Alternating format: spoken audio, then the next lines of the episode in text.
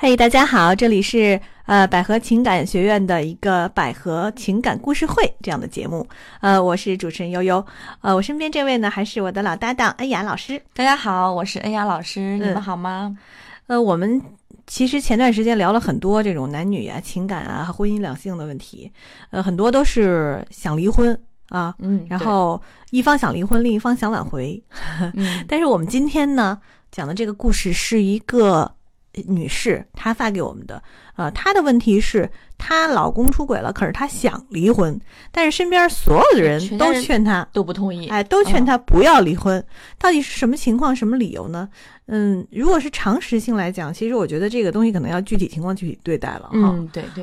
这个故事到底是怎么样的？我们请恩雅老师来给我们讲一下吧。好，事情是这样的啊，通过闺蜜呢，我才知道老公出轨了，想离婚呢，公婆、老公还有我的父母都不同意，我该怎么办呢？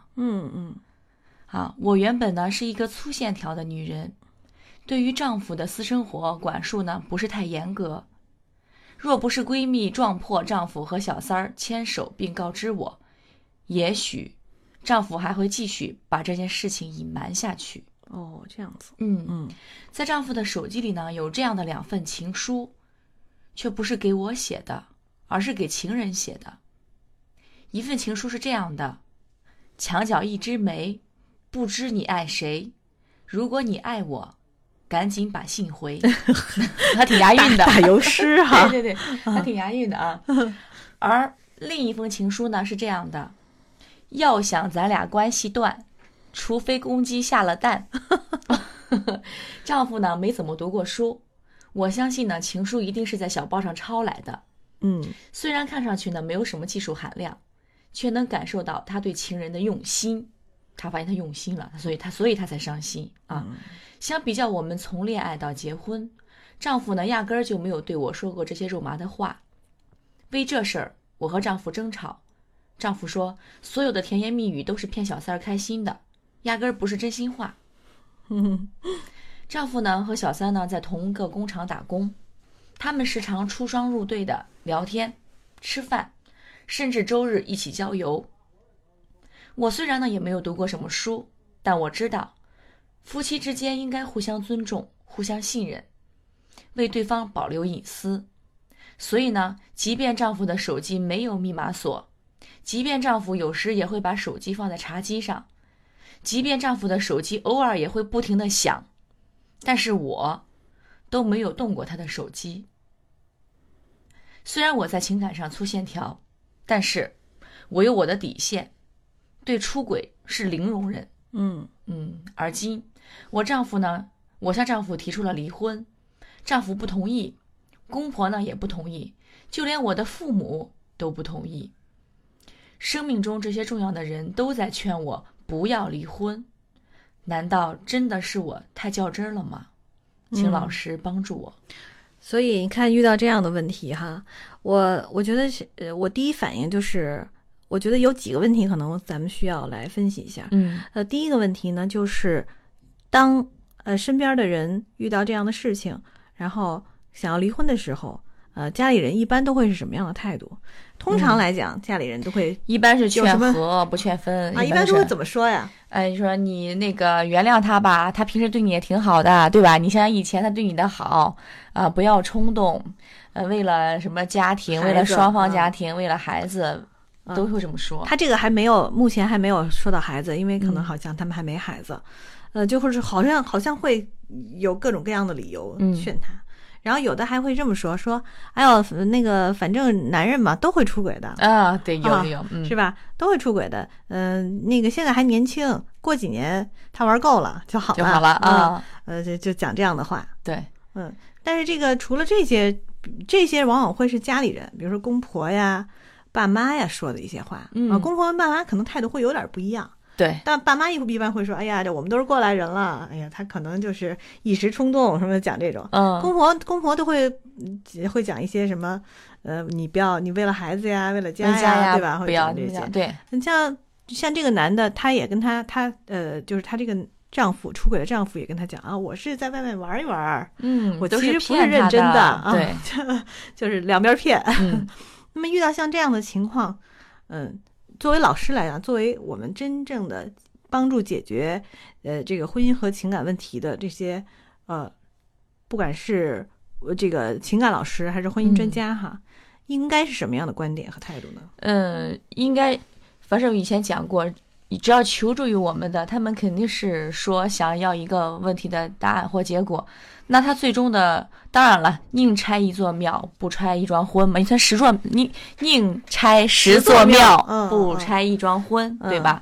啊，所以说我们基本上本着原则，还是基本上希望他们往好了发展，往好了发展，对，但是态度说的话肯定会跟家里人是不一样的吧？对对对，是。那我们肯定站在专业角度帮他分析。你想，他可能把这个，比如说，把他给小三写的这个情书，他那个老婆看到了，非常伤心啊。然后呢，我们会帮他分析啊。如果真正爱他的话，肯定给他，比如说一些食物啊，不光是一些花言巧语来给他对他去讲啊。你看他每个月的工资都给你了，对吧？他不给小三吧？他没有给小三花什么钱还好，我们都会这么给他做一个对比。就是在出轨这件事情上，看他到了分析一下，分析他到一个什么样的阶段了，程度了，对对，然后根据不同的阶段采取不同的干预方法。对，但是前提条件是这个人他可能还想好。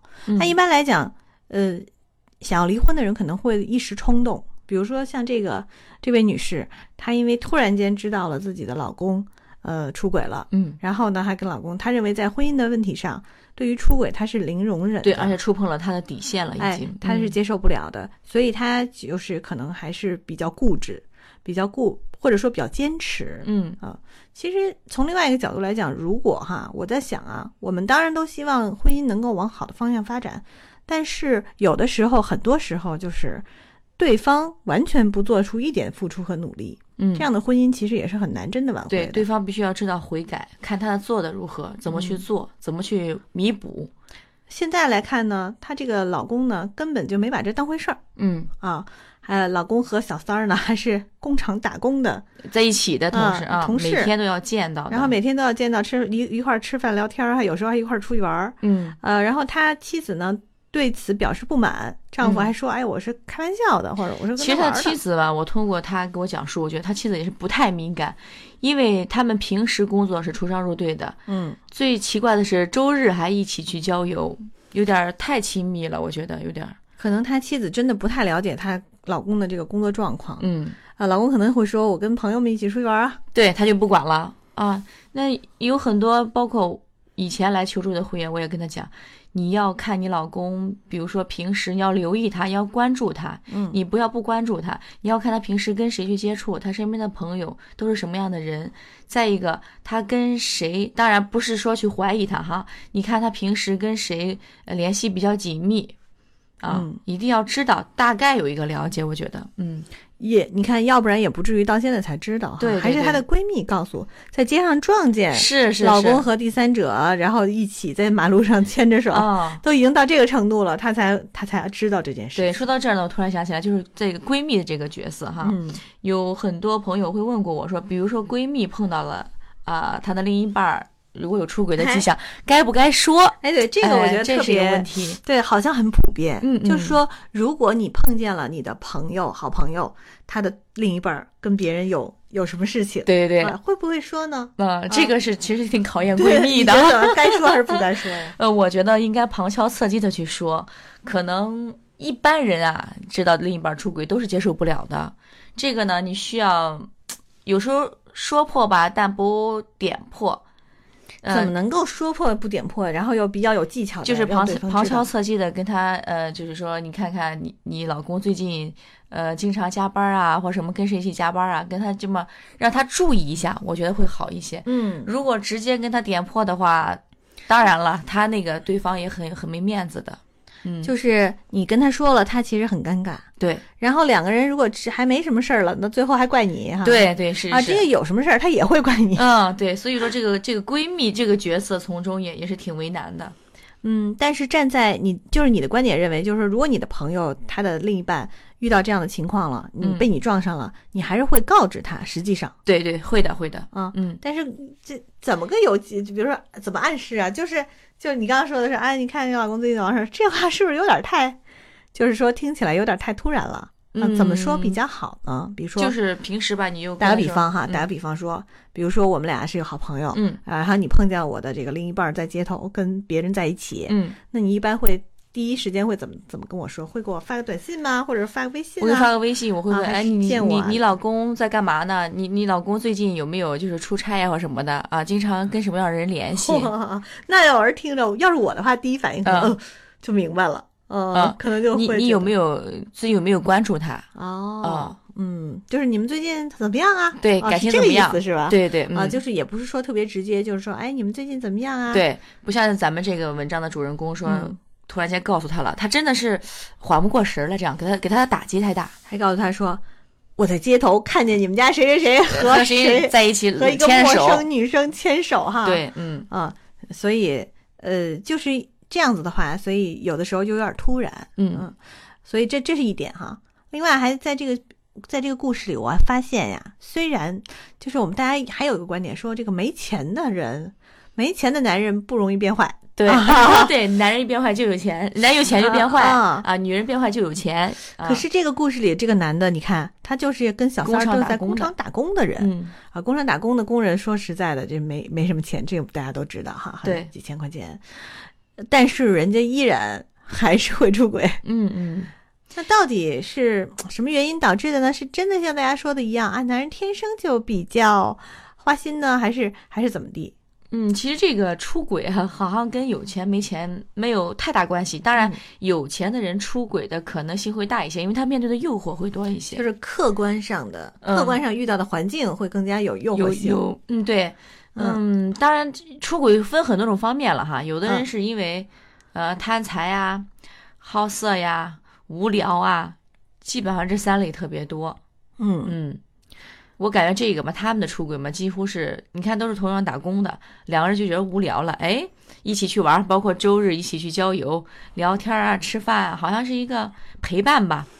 在他老婆嘛，这个我这个会员比较粗线条，粗线条的人可能大大咧咧，不太关注另一半，可能更关注于家里的那些事儿。对对对，而且她老公呢，你从她老公写的这个两封从网上抄来的情书就可以看出来，这个事情呢，其实人家也可能一开始就是从开玩笑开始的，就是要关注于对方或者和别人的这个。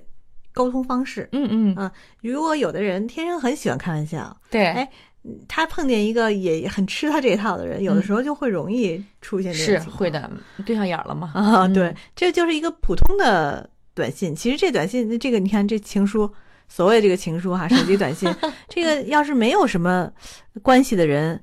真的发了也这个可能也觉得没什么。对，其实如果是正常的人，如果都同时比较幽默的人来的话，相信他也不会这么快，他俩不会这么走到一块儿去。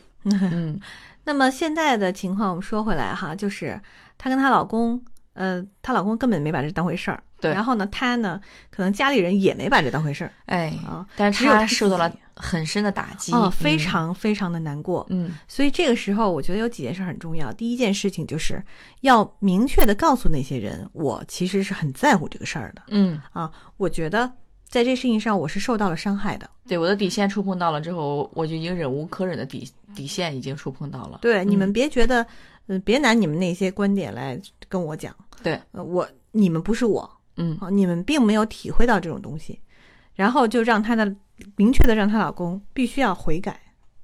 你要是悔改不想没有悔改的念头，那基本上咱俩是没戏的。对，你如果说还跟那个小三儿继续这样下去，还发这种短信，还一块儿吃饭聊天，周日出游什么的，那就绝对是不可能再在一起了。主要是看她老公那个怎么想挽回她，怎么不离婚，要拿出不想离婚的一个态度。然后对于家里人呢，可能就还得再解释一下。